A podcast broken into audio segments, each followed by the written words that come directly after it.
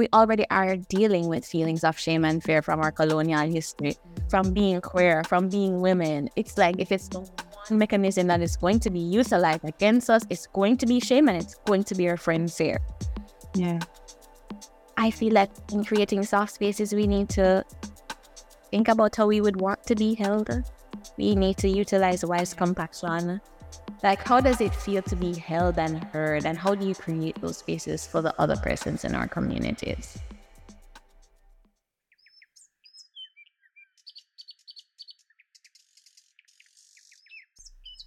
Welcome to the under the sycamore tree podcast. It's devan of Queerly Stated Jacqui our writer and researcher back with you for the honor of guiding you through our final episode we're delighted to invite you into our yard to hold space under the sycamore tree with one another for this episode, Sealing this Sankofa. With this, our final episode, we round out the podcast by tying it back to all the forces that create the conditions against which the WVL Caribbean grantees are organizing. We highlight the need for better models of funding for the region, and we hear from our organizers what they're leaving at the altar we've built here under the sycamore tree. Together, will receive their loving offerings to the present and future Caribbean women and queer people doing this work.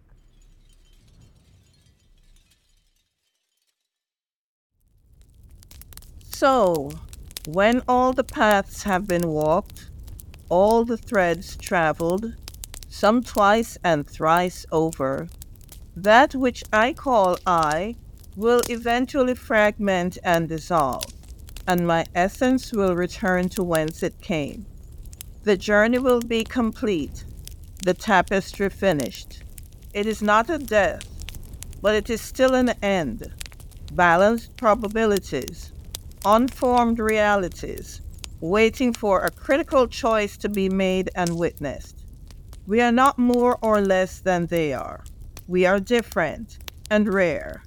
Their expectations should not cannot limit us. Good.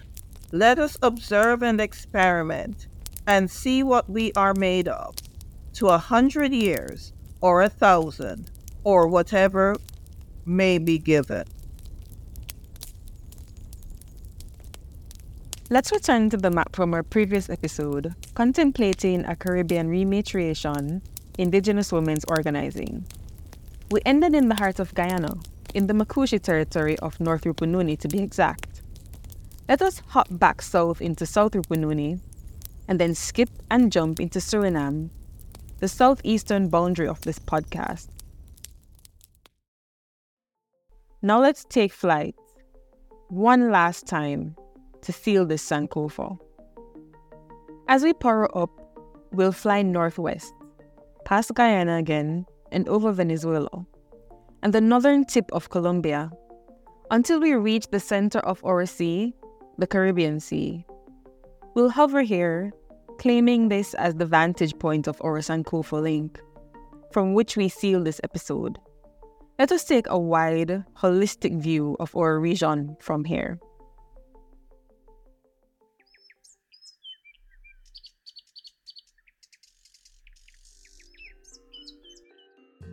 Look to the northwest and take in Belize, planted on the Yucatan Peninsula's eastern end, like the cool side of a brick wall at midday. From here, we receive the organizing stories of Power, Petal, Our Circle, and Toledo Maya Women's Council. Now shift your gaze due east, passing over the Cayman Islands to Jamaica. Here we received organizing stories from Carrot Flags, We Change, and Eve for Life. Let us continue shifting to the east, passing our sight over Quisqueya, also known as Haiti and the Dominican Republic, Puerto Rico, all of the Virgin Islands, and St. Kitts and Nevis. Let us rest here at Antigua and Barbuda, from where we, we receive the stories of Sewell, Integrated Health Outreach, and Intersect Antigua, Continue to trace your sight eastwards, following the trail of the Lesser Antilles south to St. Lucia, where we receive the stories of Helen's daughters and girls of a feather. We'll keep moving further south down the island chain to Grenada, where we heard from Sweetwater Foundation. From this southwestern corner of our regional ring, we will begin to come full circle, moving our sight south past Trinidad and Tobago and then east to the center of South America's northernmost coast. From Guyana, we receive Guybo, Guyana Trans United, Makushi Research Unit, and Wapichan Women's Movement. And finally, here we are at the southeastern edge of the Caribbean. Our gazes flowed over to Suriname, where we took in stories from Sioux Coast and Women's Way Foundation.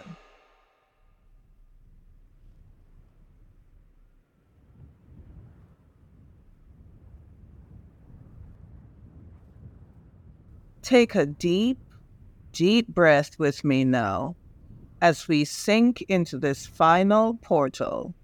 This portal to seal our Sankofa. Hold this deep breath.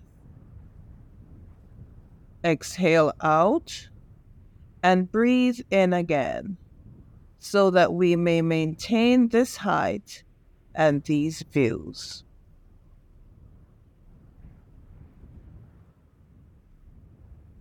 From this place, let us review the portals we traveled together under the sycamore tree. We began the Sankofa link with a historiography of feminist and queer justice movements in our region.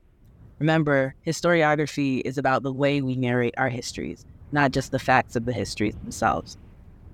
In this historiography, we sat with how the Caribbean is present at the beginning and ending of things, working through these beginnings and endings as multiple and potential.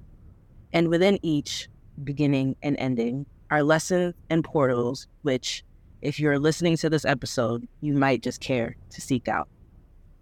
Through this podcast, we visited the beginnings of European colonization and its ending in ongoing imperialism, as well as another of its endings, climate change.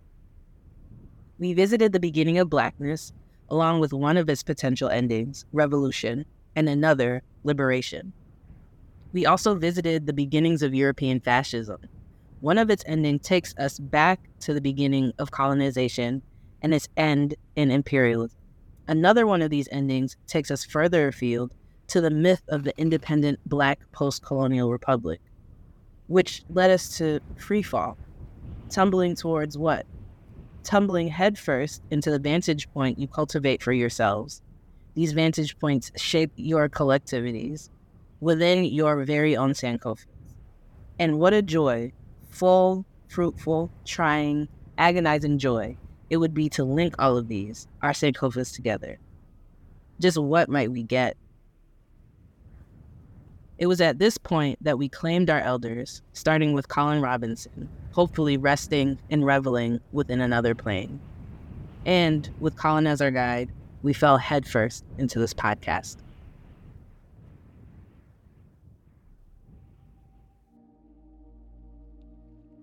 I've actually been writing for 30 years. I began writing when I um, was living in the US as an illegal immigrant after as one not finishing my degree that I was supposed to finish on the People Government Scholarship. and I found that'll be in your autobiography, of course, as well, soon to come.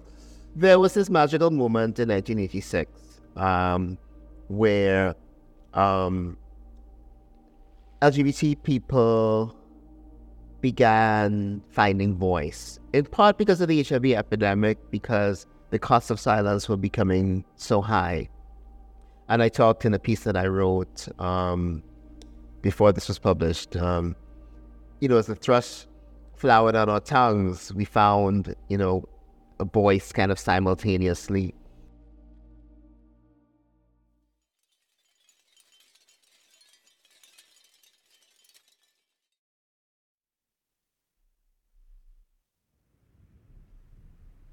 Alongside Colin, we began a story of our movement. In our first batch of stories, we reconnected with elders and considered the role of eldership in queer activism. We received testimony on the precedent setting Guyana Trans United case. We sat with the families of our Caribbean movement, and we considered the role of youth in our movement and how we can see them stray. We also took a look at the different ways Caribbean organizers are benchmarking our collectivities, tying our collective configurations with our embodiment. Let's receive this all with a deep breath, and through it, nestle down into your body. Keep breathing purposefully, noticing just how your breath moves and works without you correcting it. Meditate with us on these offerings. How is your somatic alchemy moving? What is coming up within you, around you? We'll also take this moment to begin making the altar of our podcast. So, one of the joys of this podcast was gathering an altar of all the places and people who held space with us. And we bring this altar for you right here, right now. We start gathering and collecting those pieces that were dropped in each episode. Carla asked each of our participants to leave something behind for this space. It could be a thought, an object, a wish, anything. This is what's gathered on our altar.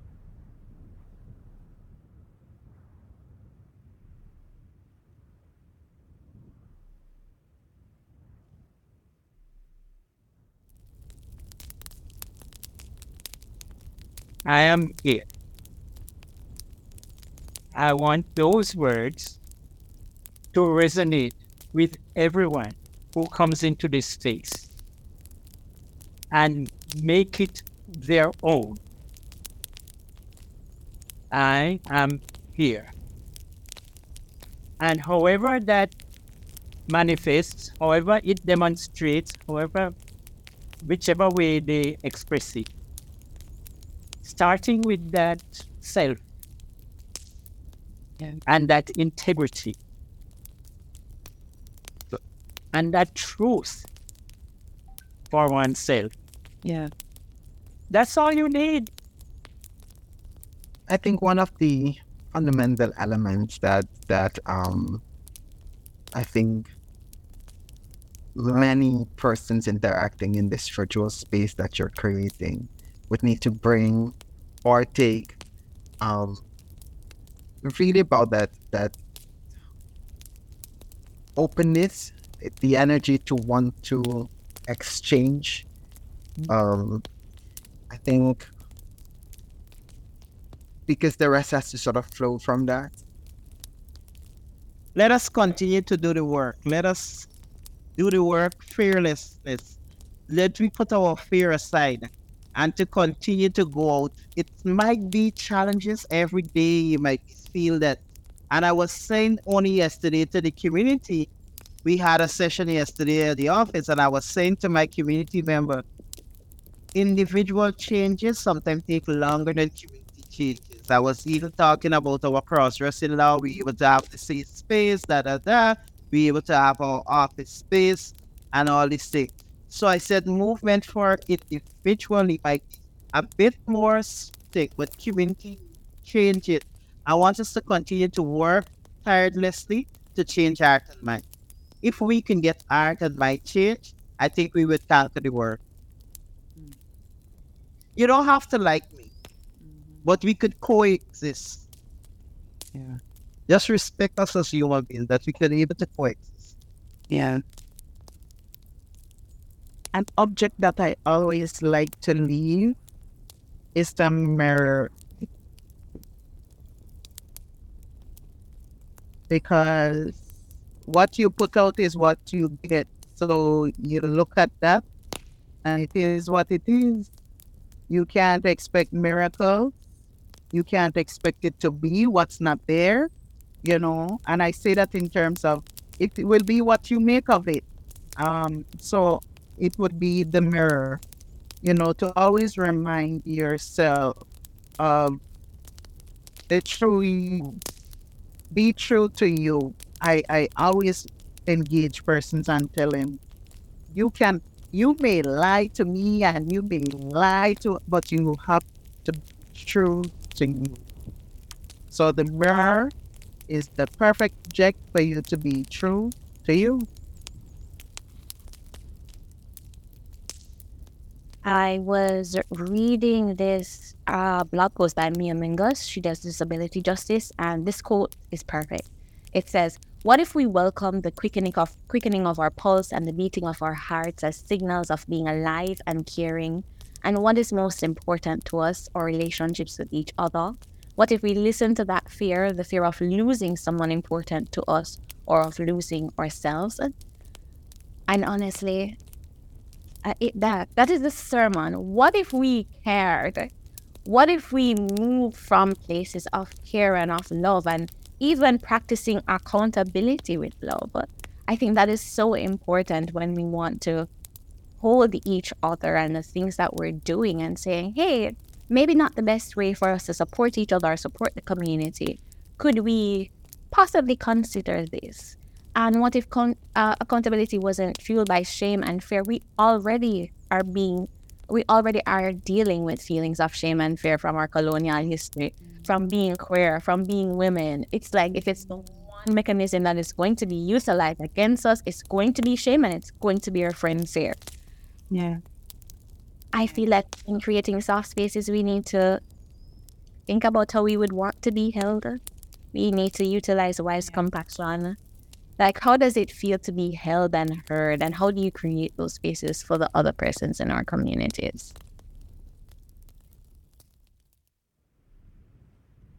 We thank larry lucien candace Cherise, and Jante for what they left us.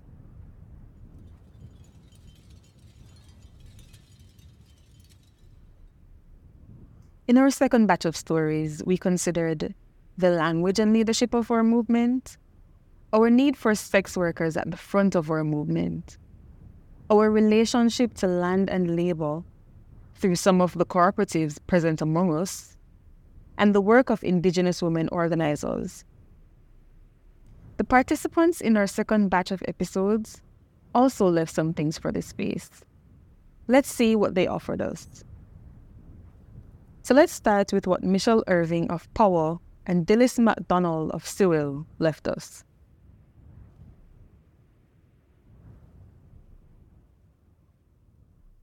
People might be attracted to this work because it looks sexy, right? But this work is real work. Is it, it requires a lot of sweat equity. I am here to want to leave the Holy Spirit, the female Holy Spirit, because she has to be female, because she's everywhere. Mm-hmm. She knows everything, and she's just right where she needs to be when she needs to be there. So for sure, I have convinced myself that the Holy Spirit is a woman. Oh my. So um yes, so I am leaving her at your altar. And so this is just these are just some thoughts and I just want to share that because how do we then start to explain our our world and start to make sure that it makes sense for us as women? And so um, that's what I want to leave at the, in the altar on the altar. I would like to leave a quote. It's something um, I saw shared by Bernice King, the daughter of Martin Luther King, Reverend Martin Luther King Jr. And she says, I'm believing in the possibility of a just, humane, equitable, and peaceful world. And I too share in that belief and, and even more so for us, the people of the Caribbean, a just, humane, equitable, and peaceful Caribbean. Then, let's check with Denise Carr and Philona Roberts of Sulcos and what they left for us. We ourselves is doing, you know, our campaigns. We're not we don't want anyone to say, but this is what sex workers are facing. We faced this yesterday. We faced that last night. This happened two years ago. So, for me, I don't want to leave my little quote. Human rights is human rights. It doesn't have faith. It doesn't have sexuality. Human rights are human rights. Um, I would say so the politicians, firstly, please see sex workers as sex workers. Put, policy in place. Stop decriminalizing sex workers. And see us as humans. Because as far as with everything, we are humans. Next, we have Kiefling Carew of Helen's Daughters and Dr. Nicola of Integrated Health Outreach. Let's hear what they left in the space. It's a really hard question, um, but a few things um, that we're only getting started. Um, and again, I'm very rebellious, so um, I think we just need to keep up that rebellion, that rebelliousness against um, breaking down systems, changing systems, um, pushing down doors, breaking down barriers, and understanding that this work is important and we have to keep going no matter what. When you asked at the very beginning, yeah. it came to me a heart. Like, yeah. this is all about heart work. It comes from the heart I don't think you can, when you're in for the not for profit, working in spaces, it's all about your heart. Um, and you know, we can we can be brain dead, but we can't live without a heart. So um, that's primary. So that's what I leave with it. That's the energy. The love we come from love, you know, and that's what we're coming for, and um, that's what sustains us through all of it. The difficulties, the challenges, the passion from the heart. Well, that, that's what for me, that's for sure. Finally, we have Amira Tool of Toledo Maya Women's Council, who left something not only for the space, but for her young child, Mirai. Mirai sat through almost five hours of interviews for this podcast with her mother. Yes, we counted. So we're counting Mirai as the youngest participant in the Sankofa Circle. Big up you, Mirai. Over the 23 months of our work on this podcast, we had the joy of seeing Mirai grow from a baby, sleeping in arms, to a toddler who made very clear when we were taking up too much of her mommy's time. Our work of today is what Amira's daughter and so many more of our children with us now or soon to come will inherit. So let us close with what Amira left for Mirai and us in this space. Is there anything that you would like to leave on this safe space for Mirai in a virtual safe space? Is there anything that you would like to leave for her that she can take and use in her future? Um, my response to that the last time was others would be part of the safe space and I said um it's for them to always believe that they are enough. You know, that that, that I am enough. Um with regard to samurai, hmm oh boy that uh, that's a hard one um I am uh, I am a single mother. So I I let me see. I, I try to um to give my all to her. You, you know, to not only provide for her basic needs, but to to ensure that I am I am there for whatever need she she may have. Uh, yeah. And I I say that because the one um her her her complexion is different from that of my my my niece, my niece is an nephews. Um, she's a bit more dark skin, brown skin gal, and um, while uh, well, I would be um ignorant to say that Alessandro and Sia has noticed that as they have, and um, you know, sometimes when I'm um, changing Mirai after her bath, Alessandro said, eh, "Look at that little brown body." Y- mm-hmm. You, you know, and he's so innocent in saying that, and and I've I've tried to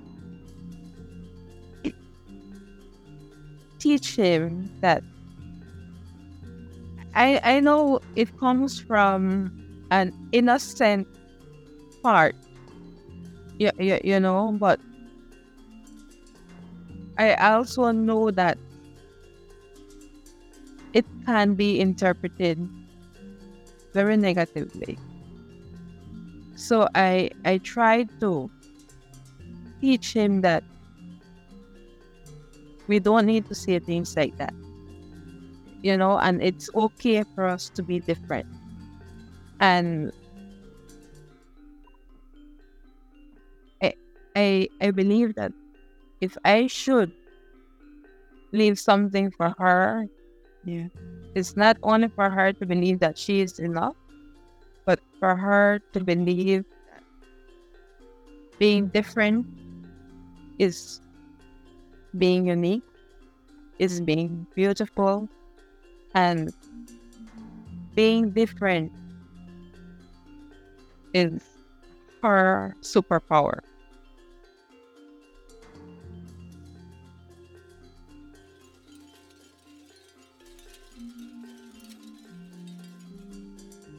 Through these first episodes, we pursued the full, rich story of our movement.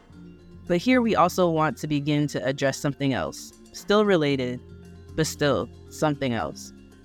Our funders wanted to make this podcast in large part to increase the profile of Caribbean feminist and queer organizations and compel more fundings into the space. Why is this necessary? Why does it feel like the Caribbean is frequently overshadowed by our Latin American neighbors? Why, just why, is the Caribbean tucked away in the world's geopolitical margins? Under blue skies and fluffy white clouds, on rocks, working out things tamely in mostly black led, cross racial, paradisical limbo? For now, we want to name something which we believe is a major cause of the underestimation of our movements U.S. imperialism, and how U.S. imperialism, very specifically, undermines the ways we are crucial to feminist and queer solidarity in the global south and for the global majority and for diasporic formations. Hear how Barbara Christian, celebrated black feminist scholar, born and grown in St. Thomas, USVI, expounds on this in her noted article, The Race for Theory. Periphery, too, is a word I heard throughout my childhood. For if anything was seen as being at the periphery, it was those small Caribbean islands which had neither landmass nor military power. Still, I noted how intensely important this periphery was, for U.S. troops were continually invading one island or another if any change in political control seemed to be occurring. The late Dr. Christian is pointing out an incommensurability, in the womanist sense, that exists in this space. Womanism and black feminism push us to be courageous enough to recognize those things which cannot be reconciled, the problems without available solutions. It is a joy and an honor to bring this podcast to you, but in other ways, it's also ridiculous. We've been here before, we've been queer, and we and our elders been doing the work. In the Caribbean, in Latin America, in the United States of America, and in Australia, and probably the Pacific Islands too. US imperialism is working its own portals, tucking us, our labor, our land, our lives away. And really, rather unfortunately, it's been too effective.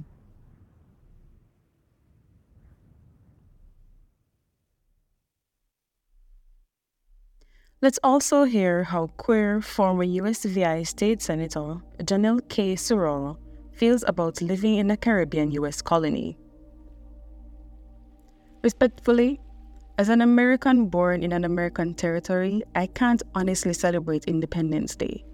Until those in the territories gain the right to vote, until their representatives in Congress can vote, until all the rights of Amendment 14 extends to us, then and only then will I say Happy July the 4th.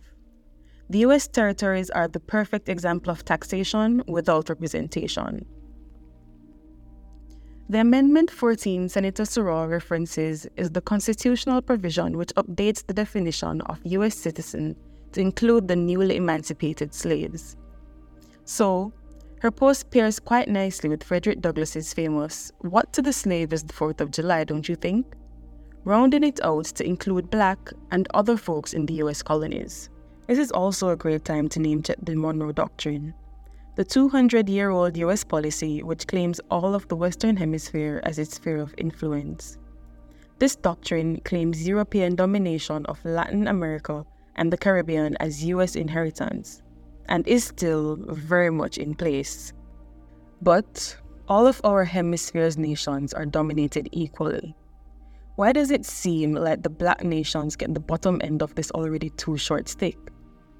This matters because this order of operations extends to how our movement is received globally. That is, often ignored, mistaken as peripheral, treated as a non entity. Why, when you picture feminists and queer organizing in the Americas, you don't picture Afro Caribbean people and indigenous people in Belize and Guyana and Suriname and throughout the Caribbean. We are naming for you, our colleagues out there, fellow organizers and funders, that we intend to claim our place within global majority feminist and queer movements. Look, this isn't magic realism. This is not another story about superstitious island people and their primitive beliefs. No, you don't get off that easily. This is a story about people as real as you and I are. You may as well stop to consider a more urgent question.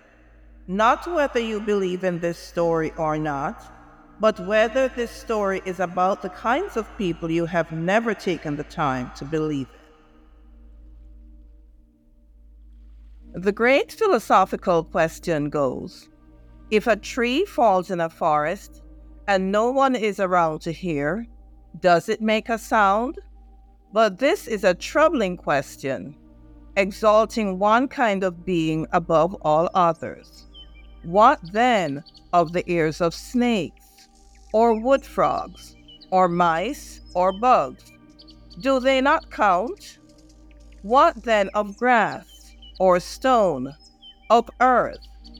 Does their witness not matter? If women, femmes, feminists, and queer people organize in the Caribbean, and only their communities, their regional courts, and a few government officials and funders bear witness, has change been made? Precedents set? Power gained? Perhaps it is time at last to make space in yourself to believe such stories and to believe the people who tell them. Go now, then, back down to earth, and then to Toledo District on the southern tip of the Yucatan Peninsula, across the Caribbean Sea, past Jamaica and the Windward Islands down the trail of the beloved Leeward Islands to the southeastern tip of South America, where the Rupununi River tributary flows into the Essequibo River and empties out into the Atlantic Ocean. Sit on a veranda and just be still. Just listen now let the night settle into all the corners of that dismal little valley. Let the mongrel dogs settle into the potholes where they sleep. Let the music of speaker boxes play some sweet reggae music.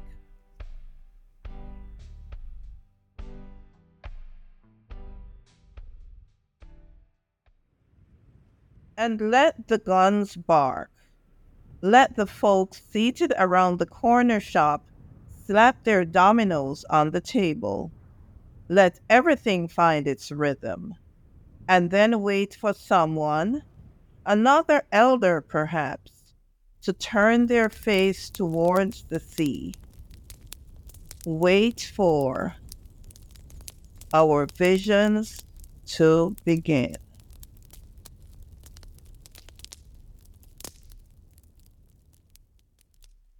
Now, I need you to take a deep breath as we begin to seal this episode. First, I'll tell you what I am taking away, as well as what I am leaving in this space. Then, you'll hear from our team. They'll each also leave something in the space. And then, of course, as always, we'll turn to Colin, visiting his plane to seal this episode. What I would like to leave for this space for all of those listening is the spirit of curiosity. Um, it was curiosity that brought me here, curiosity that held me here, um, and curiosity that would propel us forward.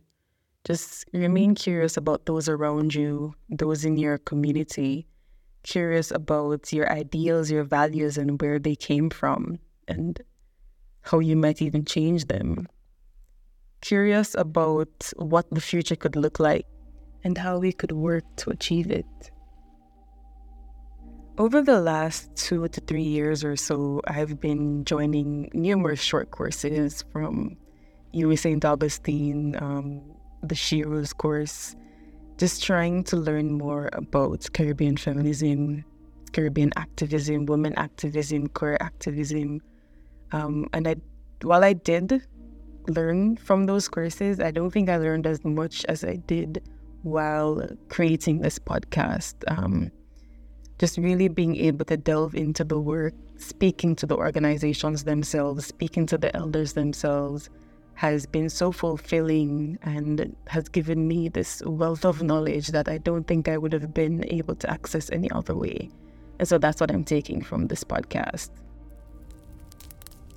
Whoa, boy. So I can't lead on much more to this podcast than what I've already put in so much in two years of work and so many friendships and relationships gained and new worlds accessed.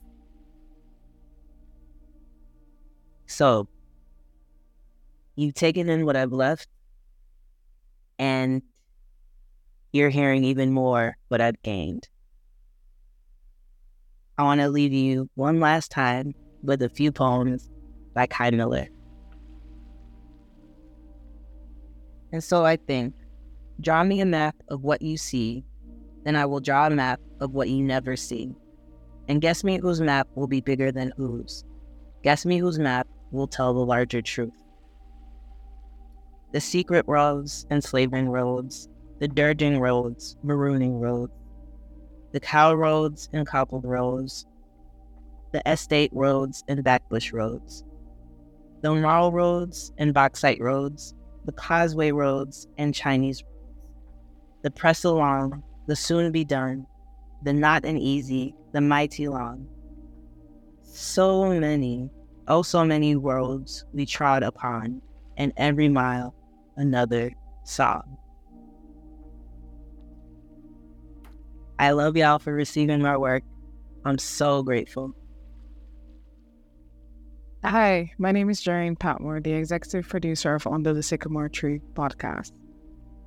As we close out our project, I'm struck by the courage and resilience of all the organizations that we featured. But our work is far from over. Challenges continue to persist in the Caribbean, and the solutions demand our resources, resilience, and compassion. I'm grateful for the work that we've done on Under the Sycamore Tree and I hope that it has inspired our listeners to take action in their own spaces, families, and communities.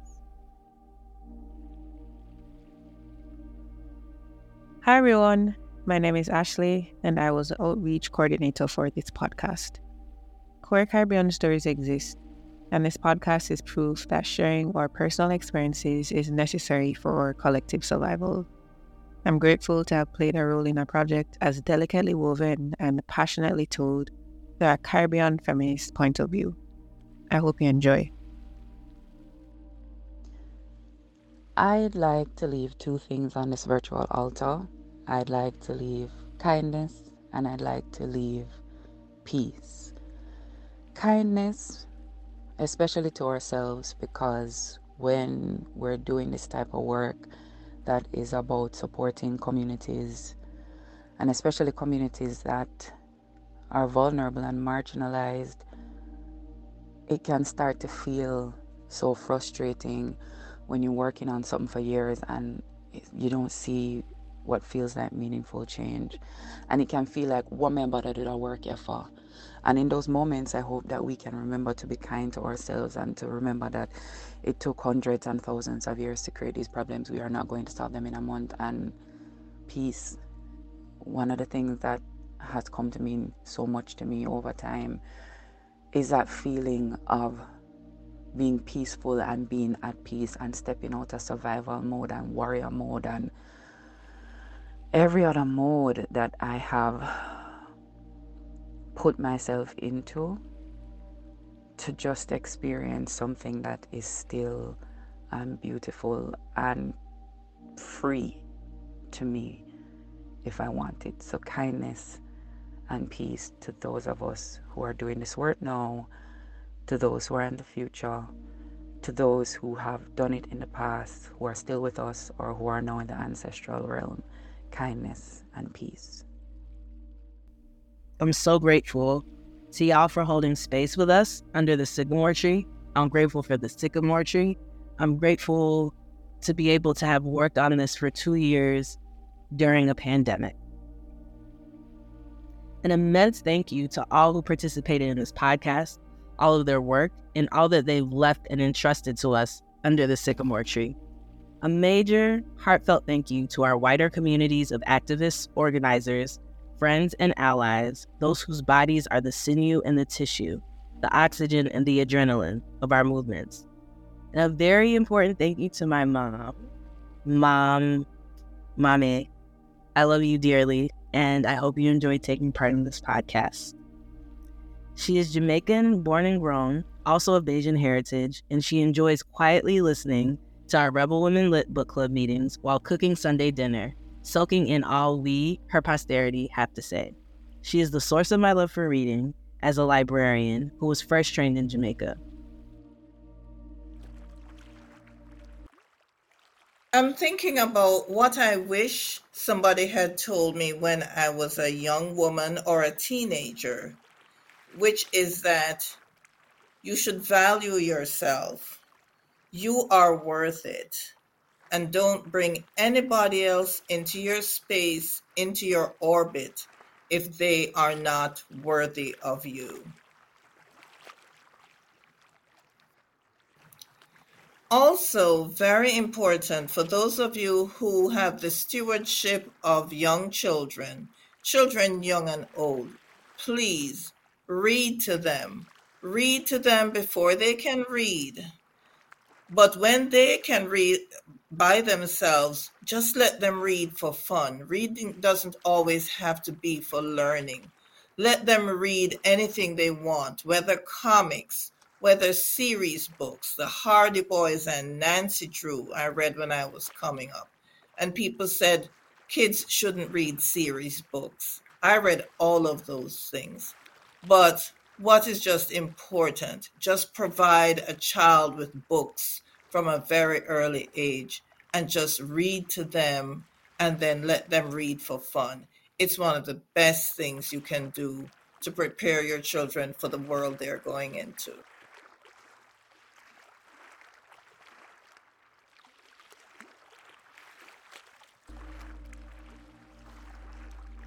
We also have to make the work um, rewarding and meaningful. Very often, when you talk about working on the essence, people groan. You know, it feels like going to the dentist. Mm-hmm. And uh, the work that we do has to be because we care about each other, because we, you know, feel a certain sense of connection and commitment to each other that's driving the work. And we're not doing it because of political correctness or because, you know, teacher said so. Right. We hope that in the next iteration of the story of our movements, we will be able to properly cover disabled communities, disability advocacy going on in the region, and how crip theory really is everything. Until then, let us turn to Colin, hear his echo for the final time of this podcast. And there's this persistent narrative that we tend to paint, and we love to embrace that we're backward.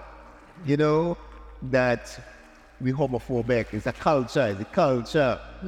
And we need to break that sense of ourselves. We need to break that sense of um, our governments. We need to break that sense because it's a stereotype and it's a racist stereotype. I've seen it operate as a racist stereotype internationally. This episode was produced by Rebel Women Lit and Queerly Stated, with support from Astraea Lesbian Foundation for Justice, Equality Fund, and Global Affairs Canada. Research and writing by Jacqui Brown, script editing and project management by Davan Moses, editing and sound by Jeraine Patmore and Sophia Chenier, and outreach by Ashley Daly. Remember to head on over to the show notes to find the details of the organizers featured in our episode and rebelwomenlit.com for additional references.